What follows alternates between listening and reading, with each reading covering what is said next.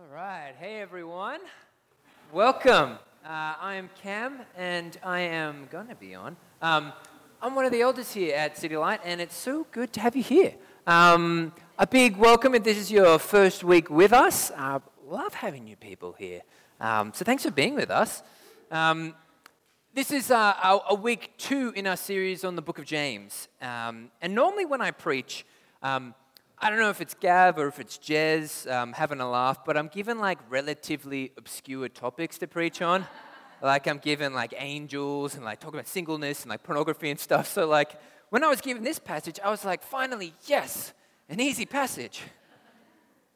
But I was mistaken. because we'd be fools to think that this is an easy passage. It's anything but. It, it hits right at the core of who we say we are. And if you've just joined us this week, uh, last week Gav kicked us off in part one of chapter one in James, um, and he was looking at real faith in joy. But the question for us today is this, um, and it's a slightly different one, and, it's, and it isn't an easy one. The question for us is how can we know that the life that you're living is authentic and real in following Jesus? If we say we are Christians, is just saying something enough? How do you know that your faith is real? So that's what we're looking at today. And before that, I'm going to pray. I'm going to pray that uh, we'll be ready to hear what God has to say in His Word. Uh, so, will you pray with me? Father, thank you so much um, that we have this building, uh, that we uh, are a people united in Christ, and that we can hear from you now. We pray that as we, as we understand your word here in James, uh, that you'd be speaking to us. And Lord, whatever distractions are going on, whatever week we've had, whatever difficulties we're going through right now, we just pray that your Spirit would give us a moment of pause to stop and to hear from you, to hear of your love and your goodness. And Father, we pray that you would challenge us to live in light of this.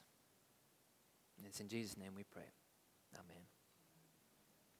Well, I remember in my uh, first year of uni, I went uh, to the movies and I saw uh, the Quentin Tarantino movie, Inglourious Basterds. Um, like a bit of Tarantino. Who's seen that movie? Uh, yeah, okay, a fair few people. Cool, cool. Um, I don't particularly like blood, but um, I think Tarantino's clever. And there's this scene, if you've seen it, and it's one of the most suspenseful scenes, I think, in cinema.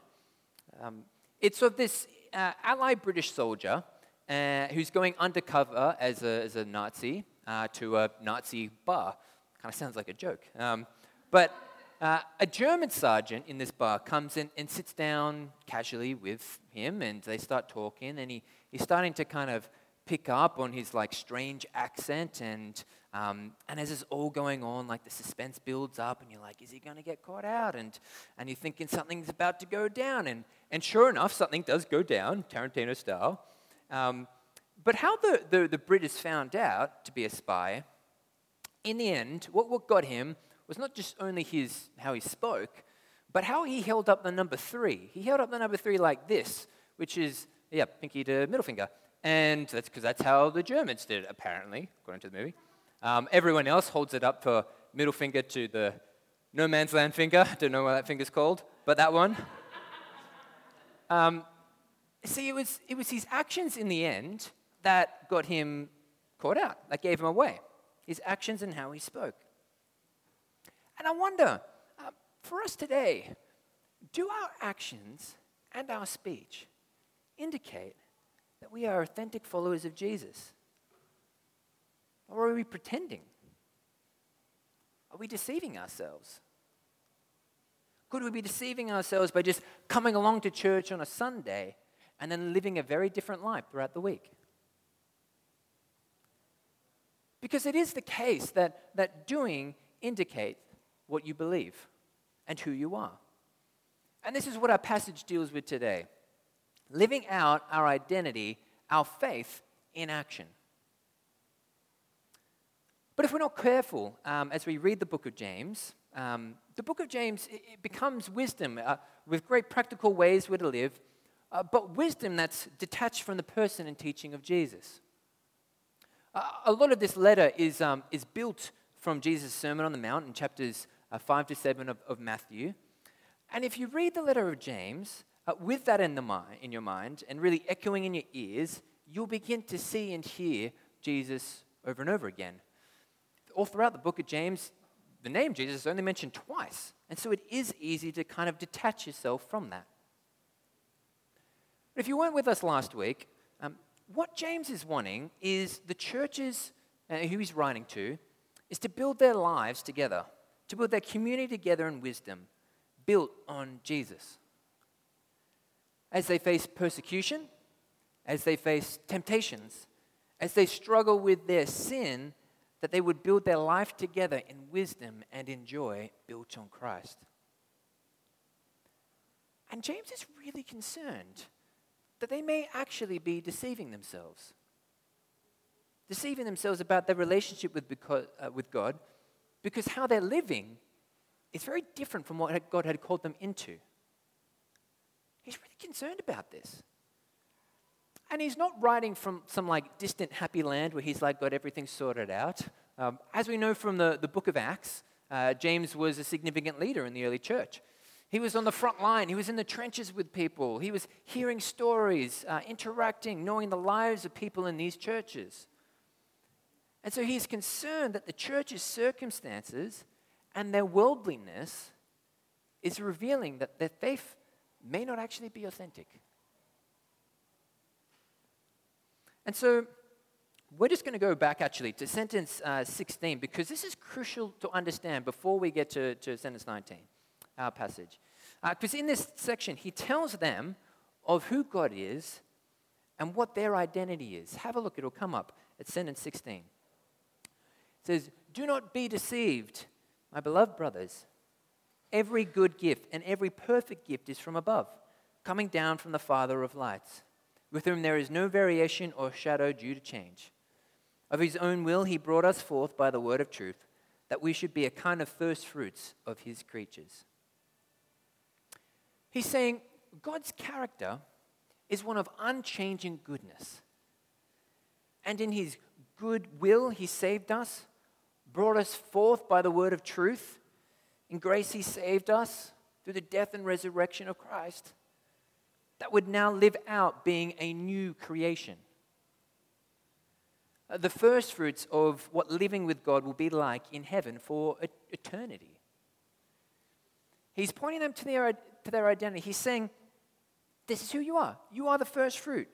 You're the sign of the things being made all new again. That's what the first fruit means. He's pointing them to this identity and, the, and for eternity to come. And he's saying, You as a people, as a church, are to be witnesses to everyone around you of this new creation to come. You're pretty important in God's story.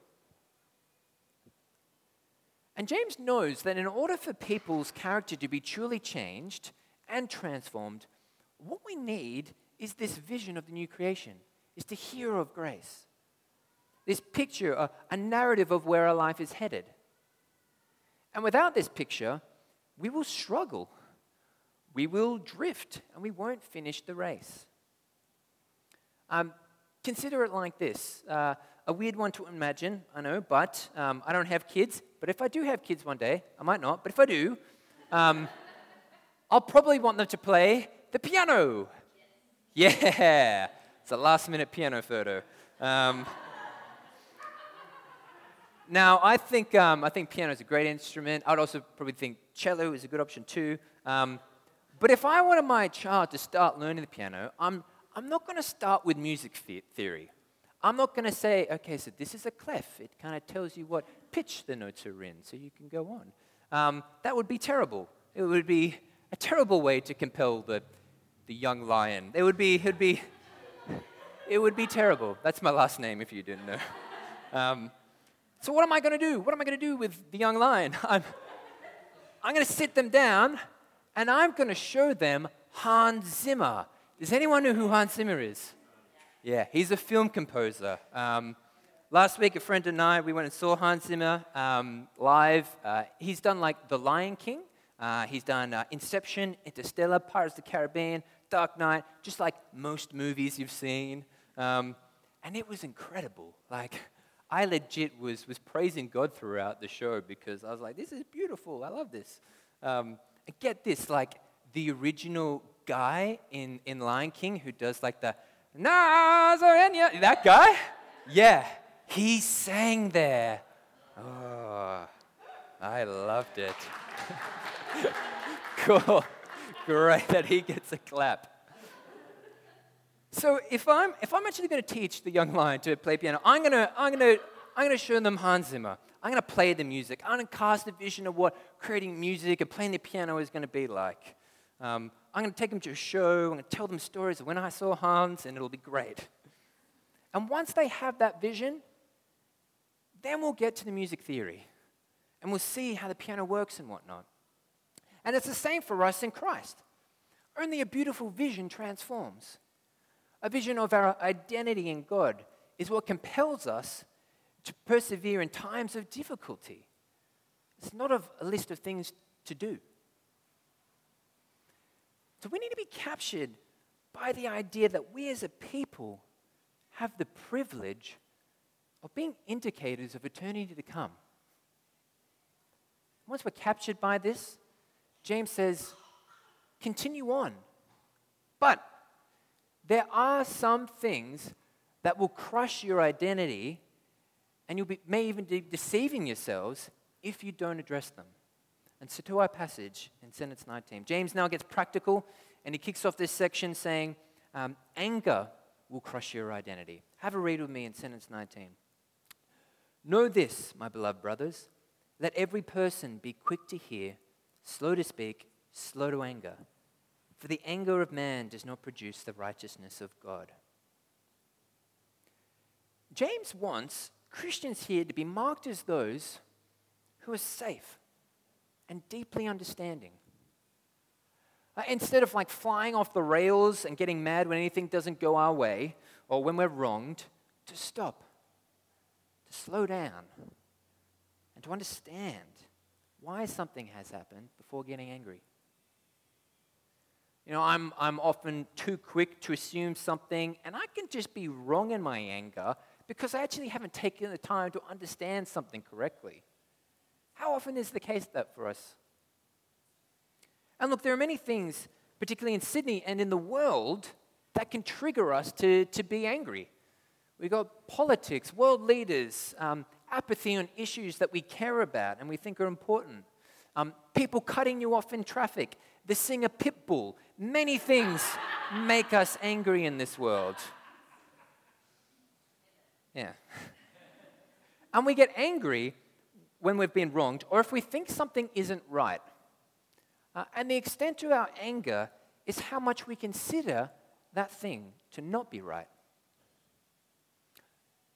And unless we're omniscient, unless we're all knowing like God, our determination of right and wrong is going to be influenced by our own brokenness.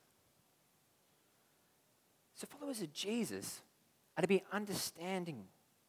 I mean, understanding this, and therefore be quick to engage with our ears first before we speak. We're to be those who understand our own brokenness. Um, it's like this uh, in the movie 12 Angry Men. It's a brilliant movie. There's a photo up there. Look at them. Ooh, they're angry. Uh, uh, the, the movie is, it's a brilliant movie. It's entirely in a, in a jury's like discussion room. I don't know what they call it, but the, um, the idea is that the 12 jurymen are deciding the verdict uh, that will dictate a young man's life who's been charged with murder. And all but one, the kind of guy in the, in the center, um, all but one immediately start off from the get go saying he's guilty. And as the movie goes on, it actually shows that each juryman's uh, original opinion was a rash reflection of their own issues. There was a rashness to their initial opinion that they didn't actually slow down and listen and think things through. Some lash out because they, with, their, with anger because of their own prejudice. Um, one guy lashes out because of his relationship with his son. And like in 12 Angry Men, it is the case that our anger towards others is often a reflection of our own issues. And if you don't slow down to listen, you leave anger to run rampant, and it will crush your identity in Christ. Because remember, James is speaking from identity, and he says in sentence 20 anger doesn't produce the righteousness of God. See, it goes deeper than a, than a surface interaction. Anger doesn't produce the fruit of living your life in light of being saved. And here, James is concerned that the church is damaging their health and their witness as first fruit uh, community that they're supposed to be. Now, being angry doesn't reflect your identity in Christ, and it will impact your witness to others. It will impact it at work, to your friends, your children. And a bunch of you might be thinking, well, hang on. Didn't like Jesus get angry? Didn't he like flip a couple of tables and stuff in the temple? Um, yeah, he was angry. And he was, he was angry with injustice, and he had a righteous anger. But this isn't the anger that most of us deal with on a day to day basis. Uh, John Piper, a theologian and, and writer, he puts it this way He says, Godly anger is one of those things that is just an inch away, and yet it's 10 million miles away. Think the last time you got angry. How quickly did it happen? What caused your anger? Were you tired were you stressed? Was it unnecessary in the end? Well, if you're anything like me, you'll try and justify your anger by saying it's righteous. But often our, our anger isn't, and instead a reflection of some underlying insecurity or issue. Whether, whether it's feeling out of control, whether it's feeling unvalued, or wanting to feel power. Look, if you're an angry person and you've been denying it, if you've been justifying it, maybe today you need to check your anger and start letting God do the work. Christians are meant to be those who people feel safe with, that are approachable. And James shows us how we can start doing this. So in sentence 21, have a look, it'll come up on the screen. He says, Therefore, put away all filthiness and rampant wickedness, and receive with meekness, with meekness the implanted word which is able to save your souls. Uh, James is saying, in, in fact, to live according to your identity, it's to put away not only anger, but all wickedness in your life. And the way to rid ourselves of this sin is by humbly accepting God's word. It's to listen to God. And see what James did here? He took the behavior, the, the heart issue, anger, and he went straight to their submission of the gospel. He didn't say, hey, let me like show you a few techniques on kind of how to calm down and cool down in that moment. No, like those things may be helpful, but he didn't do that. He says, you need to receive the gospel afresh. You need to submit yourself to the word of God, which is able to save you. It's able to save you from sinful behavior. Friends, we, we aren't going to change without God's word, the Bible. It's when we learn to listen to Him that we begin to live lives that honor Him. In our relationship with God, we're to be listeners first. And so, how are you going with that? Are you allowing the time to meet with God and let the gospel transform your heart as you look at Christ? Are you skipping that wonderful time in the middle of the week where we get to open God's word in, in community groups together? Or have you gotten back into that mindset that says, okay, God, like, you've got five minutes of my time, uh, so you, get, you better get on like revealing what you need me to know today because like I got to go, you know? How absurd is it that we would treat the creator of the universe in this way? If we're going to persevere in this age, of which we can get angry, we can get lustful, bitter, greedy with just so many things and so many attractive things, We need to be captured by God's vision and we need to listen to Him. And so, if you're not meeting with God daily, in the words of Shia LaBeouf, just do it. just do it. Like, meet with Him. Honestly, like, please, like, I beg you, like, please meet with God daily. But James isn't done yet because he's going deeper and he's actually targeting those who are being passive. Those who are hearing, they might be engaging, but they're not doing anything. So, see what he says here in sentence 22. But be doers of the word and not hearers only, deceiving yourselves. For if anyone is a hearer of the word and not a doer, he is like a man who looks intently at his natural face in a mirror. For he looks at himself and he goes away and at once forgets what he was like. But the one who looks into the perfect law, the law of liberty, and perseveres, being no hearer who forgets, but a doer who acts, he will be blessed in his doing. James is saying here being passive will crush your identity. And look, you might be wondering uh, what the mirror is all about here.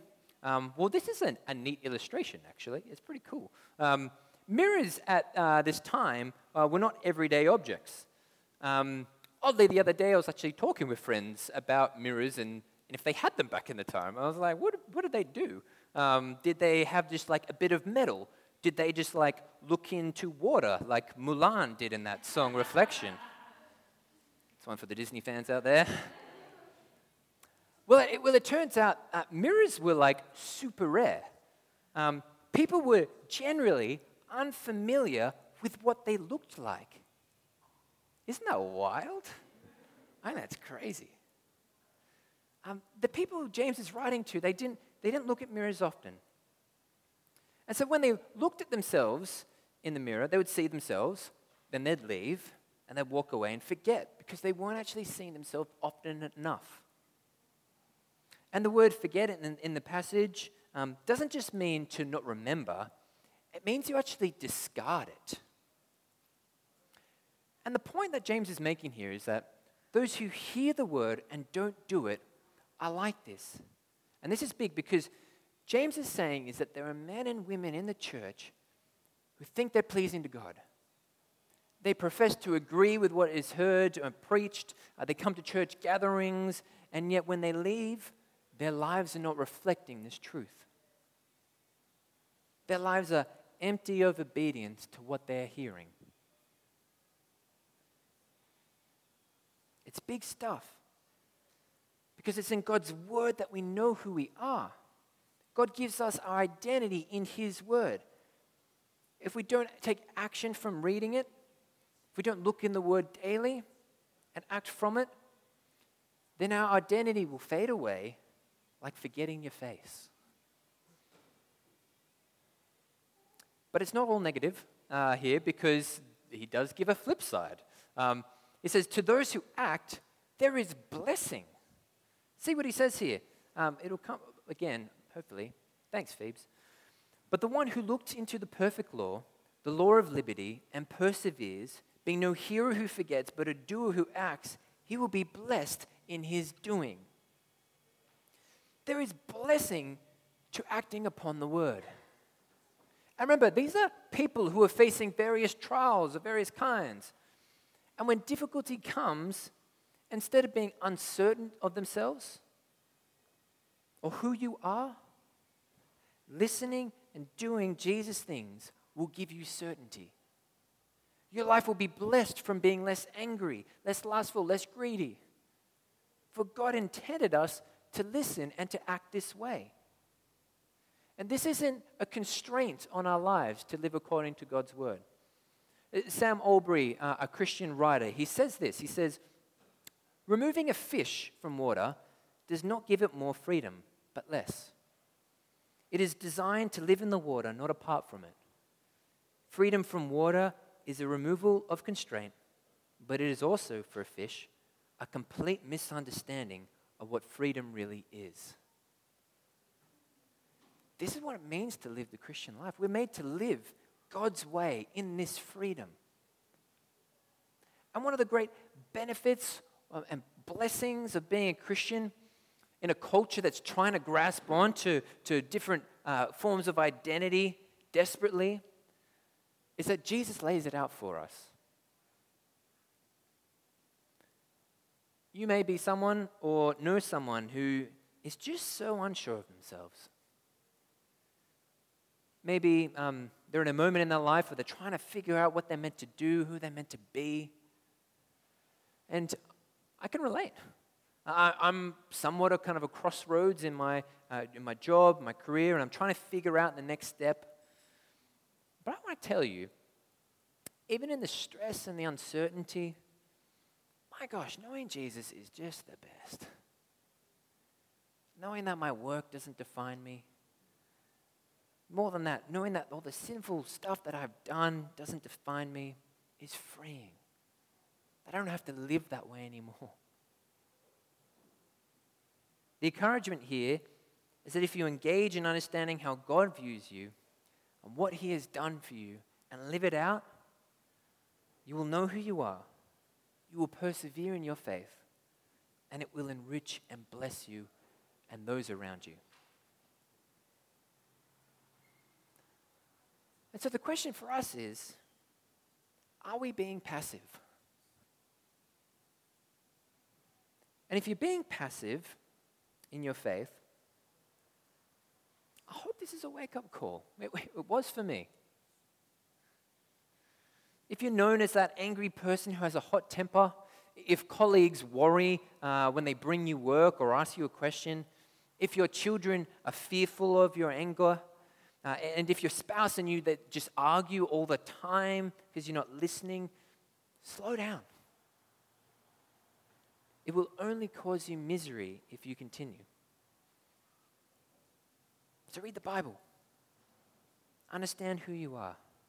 See Jesus and the vision he gives of living and act on it. You will find that you are probably drowning in this, uh, and this is the deep of, uh, breath of fresh air that you needed to survive.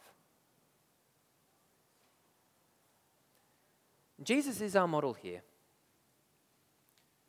Though Peter struck the ear of the guard coming to take Jesus, Jesus rebuked him in obedience to God's will. Though Jesus was tormented and tortured and spat upon, and he had every right to lash out, he says, Father, forgive them, for they know not what they do. We're to follow Jesus, who lived out obedience to the glory of God, living out our identity in action. And James is going to, he's going to continue to hammer this point through for the rest of the letter. But if you're looking for a sure way to do this, James gives it.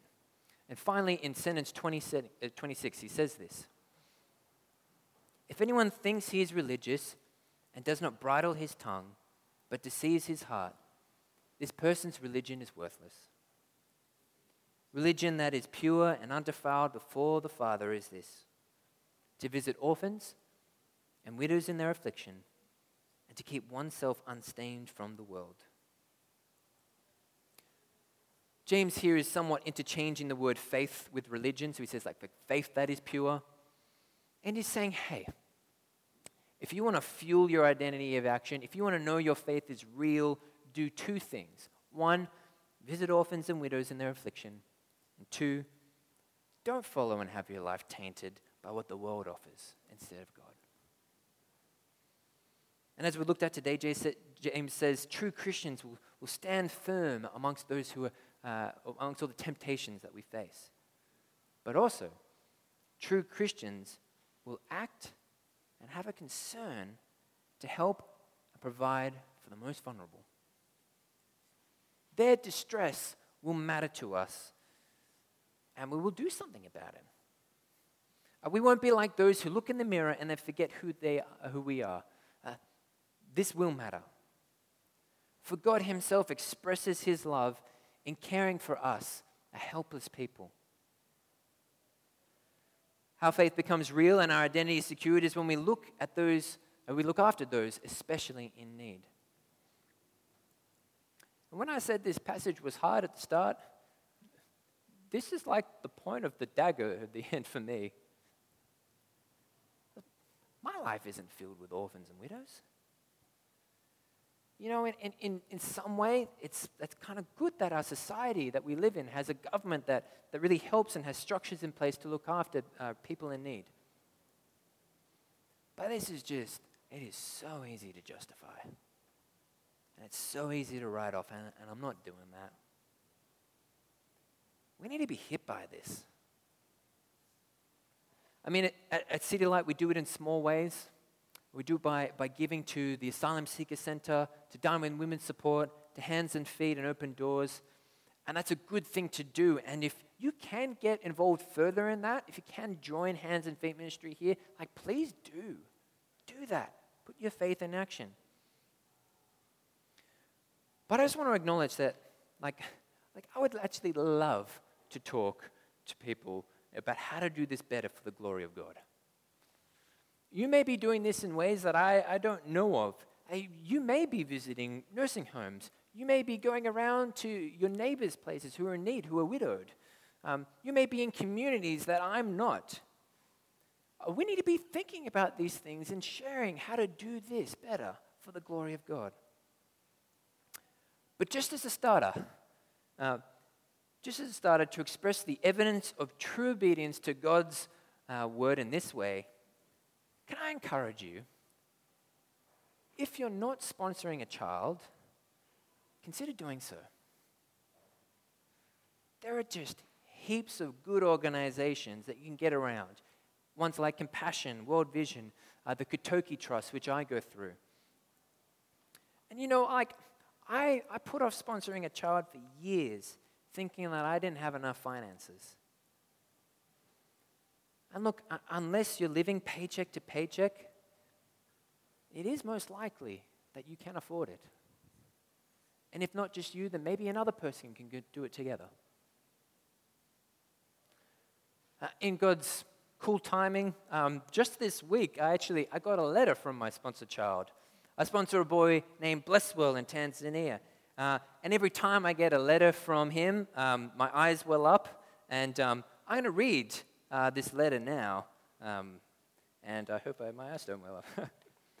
he says this Dear sponsor, Mr. Cameron Lyon, together with your family, I hope you are going well with your activities. Thank you, Blesswell. Here in Tanzania, we are continuing well with my family.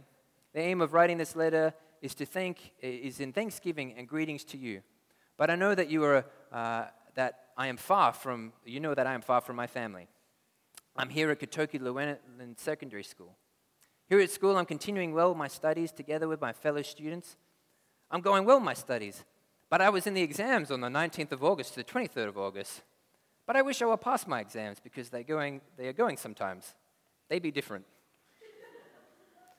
I promise you that I will work hard in my studies and I will try to pass my exams because I know that you are sponsoring by paying for me the school fees so I can proceed with my studies. I thank you for the support that you always give me in my education so that I can see and reach my dreams and my destiny after studies. So I thank you very much for your cooperation you always give me in my studies. My family, too, they thank you for the cooperation uh, that you are showing me, and they are happy for the support that you help me with. I thank you very much, and God bless you, and long life, my sponsor. I love you so much. Yours, Blesswell. It's happened twice today now. when God says that your life will be blessed from doing things according to His will, I can tell you that that is certainly the case. Look, if you don't follow Jesus, can I encourage you to investigate the, the joy that it is to follow Him? It is so good. For those, for those of us who are, Let's live out our lives in action to God's word. That as the first fruits of the new creation, we would display eternity to come, that God's way is best, and assure that our lives are blessed in doing so. Will you pray with me?